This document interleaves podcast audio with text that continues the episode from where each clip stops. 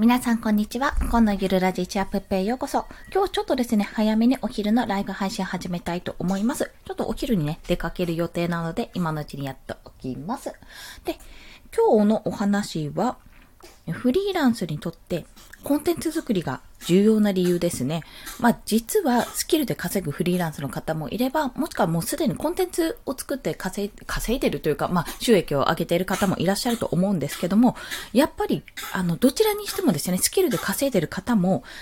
やっぱりコンテンツって必要なんです。それはデザイナーにとってのポートフォリオと同じような意味でもあるんですけども、どっちにしてもコンテンツは作っておいた方がいい。その理由について、いっかげつ、まあ今にかげつめか、あの、ちょっとガツガツとゴリゴリと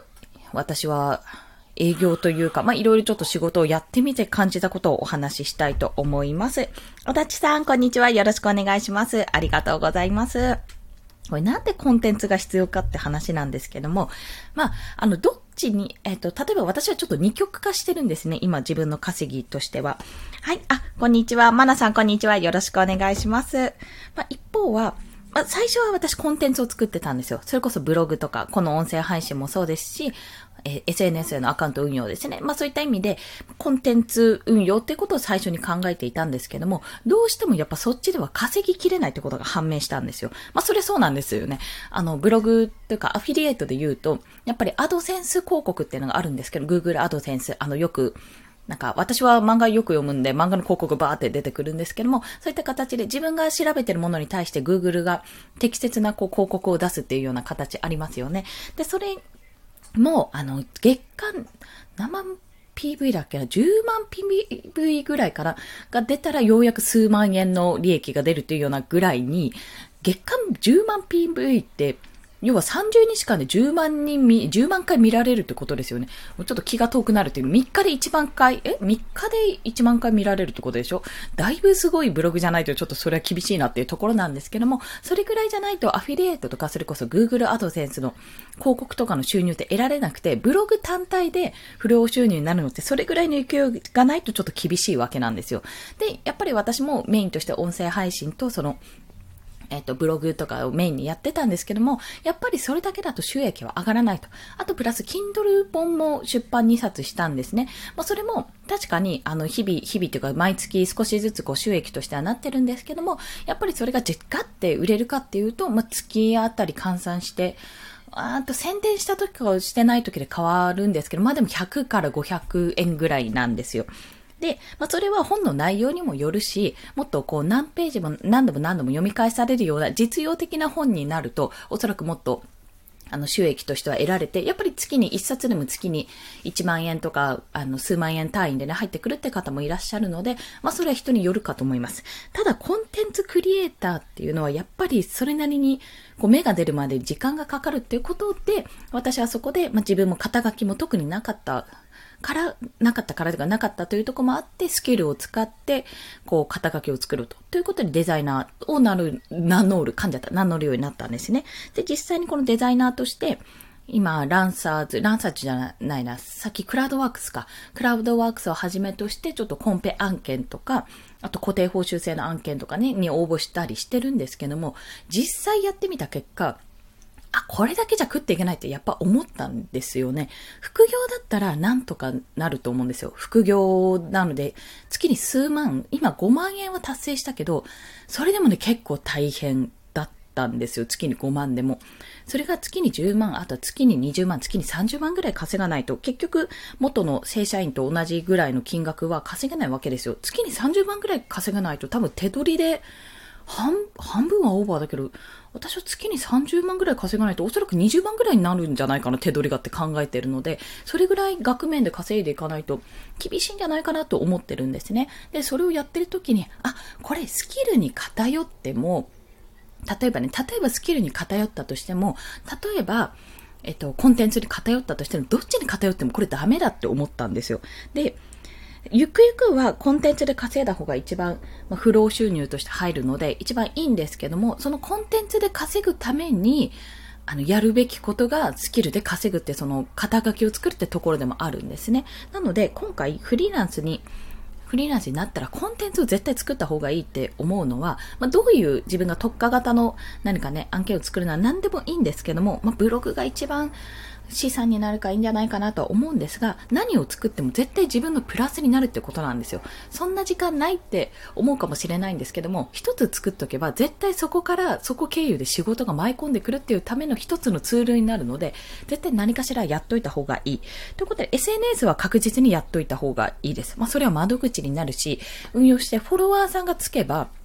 まあ、目に見える形で自分のファンというか応援してくれる方がわかるので、何か自分がこうそれこそブログを記事書きました、執筆しましたとか、商品売りました、こんなのやってますということをいっこ宣伝しただけでパーッと広まるので、絶対ここはね、運用した方がいいです。で、まあ、インスタグラムとか エスエヌエス とか、あ、エスエヌエス、ツイッターですね、とか、あとはまあ、ピンタレストもちょっとやってみたいんですけど、ピンタレストなかなかできてないんですよね。これもね、デザインと絶対相性がいいはずなので、やってみた方が良いです。そして、できれば頑張ってワードプレスでブログは立ち上げた方が良いです。ワードプレスのは、かんだ、ワードプレスでのブログは結局、資産になると、まあ、最初は雑記でもしょうがないと思うんですよ。私も雑記みたいなことを書いてるので、結局自分があの子供をふたりめ産んだタイミング、産む前か産む前のタイミングでこれ働き方をどうにかしないといけない、独立してもう子供とか家族とのね時間をちゃんと優先できるように、自分の体も体調も整えつつやるにはどうやったらいいんだろうって、会社で働く以外の働き方があるはずだってことで、それを挑戦してるブログなので、本当にもうそういうなんか副業ブログじゃないですけど、こんなことやってみたとかマインドセットみたいなところが書いてあるんですね。おそらくこれは直します。最終的にリライトしたり、多分記事を消します。まだ今は直してないですけど、もう少しね、溜まってから綺麗にしようかと思ってるくらい。でもそれを作ることで、やっぱ何年も何年もそれを作って、で置いとくことでいろんな人が見られるようになるし、まあ、宣伝することでいろんな人に見られるようにもなるし、そういった形で見られれば見られる、足を運び入れるような形になれたら、それだけでやっぱ一つの財産となるわけですよね。で、そんな強いブログができたら、まあ、いろんな人が足を運ぶブログができたら、それだけでいいんですけども、あ、こんにちは、まるさんこんにちは、よろしくお願いします。ありがとうございます。ネットショップパマルの中の人、気になるところですね、こちらも。そのブログ自体に価値が出てくるというか、結局あの私はこれを知り合いの方でお話を聞いたんですが、いちねんぐらいかな、特化ブログで作っていたブログが、あのやっぱこれ売ってくれませんかって話もあったらしいんですよ。そうやってブログって売買できるわけですね。まあ、そんな形でブログは作っておいて、それをうまく運用していれば、いちねんぐらい経ったら経って、まあ、なかなかこう人が入るようになったら売ることもできるし、また自分でそれを育てていってね、アドセンス広告とか貼るようにすれば、それだけでまあいくらかの収益が入るようになると、まあ、不労所得作りでもう何年も何年もこう時間をかけて作れるような、そんなブログになるっていうところです。で、またやっぱ独自ドメイン持っていくと、持っていくと、やっぱ自分の自由にできるっていう部分と、そのドメイン自体が強くなるので、結局、あれですよね、最初に買った時は、ただのなんかさら地だったものが、自分がどんどんこういろいろやっていくことによって、えなんか一番最初はめっちゃ安かったのに、なんか青山の一等地みたいになってるわみたいな価値が出てくるので、まあそんなそこぐらいまで育て上げられればね、全然もう売るもよしだし、そこから運用するもよしというような形になっていきます。もぐさん、こんにちは。よろしくお願いします。ありがとうございます。なので、フリーランス、結局スキルでは、あの、働くのも全然いいし、あの、仕事がね、案件とかがあって、もう継続案件があったらなおよしなんですけども、結局それがバツって切れた時に、会社員と違って、あ、収入口なくなっちゃったになりかねないから、だったらこれはやっぱり二足、まあ二足どころじゃないんですけど、もう五、五、十足ぐらいでわらじになるんですが、コンテンツからの収益っていうのも一つ作っておいて、コンテンツと、あと自分のスキル、いろんなこう、お客さんのところとかね、コンペ、だったり継続案件で誰かだったり、そういった形でいろんな収益口を作っといて、その中の選択肢にコンテンツっていうのを作っておくとめちゃめちゃ良いっていうお話でございました。おちょうどにじゅっぷんになりましたね。これをね強く感じたんですよ。私はそもそもコンテンツから始めて、あ、これじゃ稼いでいけないからスキル売らなきゃと思って、スキル売りにあの転職というか、そっちにちょっと重きを置いてシフトチェンジしたんですけども、スキル売りはスキル売りで、あ、これじゃやっていけないなって思うところもあったんですよ。あ、これじゃ難しいってところ、まあ、ちょっとね当てのない当てのないなんか日雇いとか派遣みたいな感じがするので、まだね、まだ始めて間もないのでそう感じるだけかもしれないんですけども、これをまあ続ける、このゴリゴリ実績積み上げ期間を続けていくことがもちろん大事だし、そこからじゃあ継続案件を使ってどんどんこう自分の欲しいあの欲しいとか目標とする金額に到達できるようにもどんどんどんどんスキルを積み重ねてこうあのいろんな人とね継続的に案件ができるようにして、まあ、そこでちょっと余裕が出てきたらやっぱコンテンツも作ってそこで不労所得を作るっていうような形ですね。そんな流れでやっていきたいと思っております。これがですねあのまとめてくれた方がいらしててですね、私もあの同じオンラインサロン内で今ツイートの課題をやってるんですよ。実はオンラインサロン内でその中であのすごい図解としてねまとめてくれたんですよ。えっとどなただったかな、アネコさんって方がですね、クリエイターエコノミーっていうあの単語、私もちょっと今日今日今日だな今日初めて知ったんですが、えー、アネコさんという方がまとめてくれたんですけども、あの猫森うむこさんという方もそちらについて言及してまして、要はあ出た図解。まあ、クリエイターが自分のスキルや作品でファンを構築してマネタイズできる仕組み、まあ、または経済圏のことということなんですね。あの今 エスエヌエス も無料でやれてますけど、インスタもどうやらあのツイッターもそうですけどスーパーツイートみたいな感じでこう有料化ねしていくような流れにもなってますし、どんどんこうオンラインサロンみたいな感じで月額もしくは売り切りの状態で、まあ、サブスクみたいにねお支払いしてその人だけが入れるこう仕組みみたいなと、あのオンラインサロンっぽいんですよ。本当にオンラインサロンのようにやっぱりちょっと無料で稼ぐのはもうそろそろ終わってきたと、もう今度は有料会員化みたいな形の流れになってきてる。まあそこでじゃあ自分たちは何をしたらいいかっていうと、やっぱりまずはファンをあのファンになってもらう人を探すというか、まあその人たちに向けて発信をし続ける。そして自分自身も成長していってどんどんどんどん発信をし続ける。そしてファンがどんどん増えていくような形になったら、まあ、今度はじゃあもっとそれをクローズドな、クローズドっていうとなんか怪しい感じですけど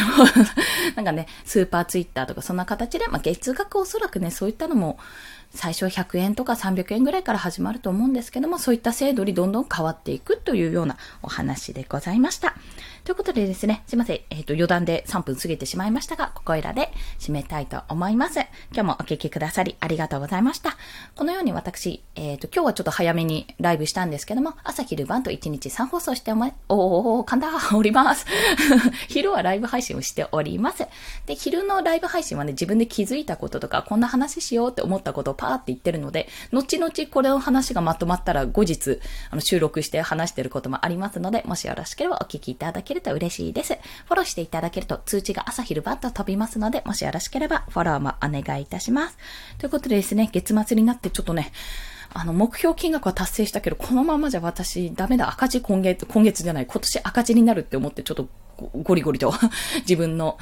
ね、案件が今あんまりないので、自分のじゃあ作品作りの方に勤しんでる今日この頃でございました。皆さんも今、えー、今後もって変だな。今日も一日コツコツと頑張っていきましょう。コンでした。ではまた。ありがとうございました。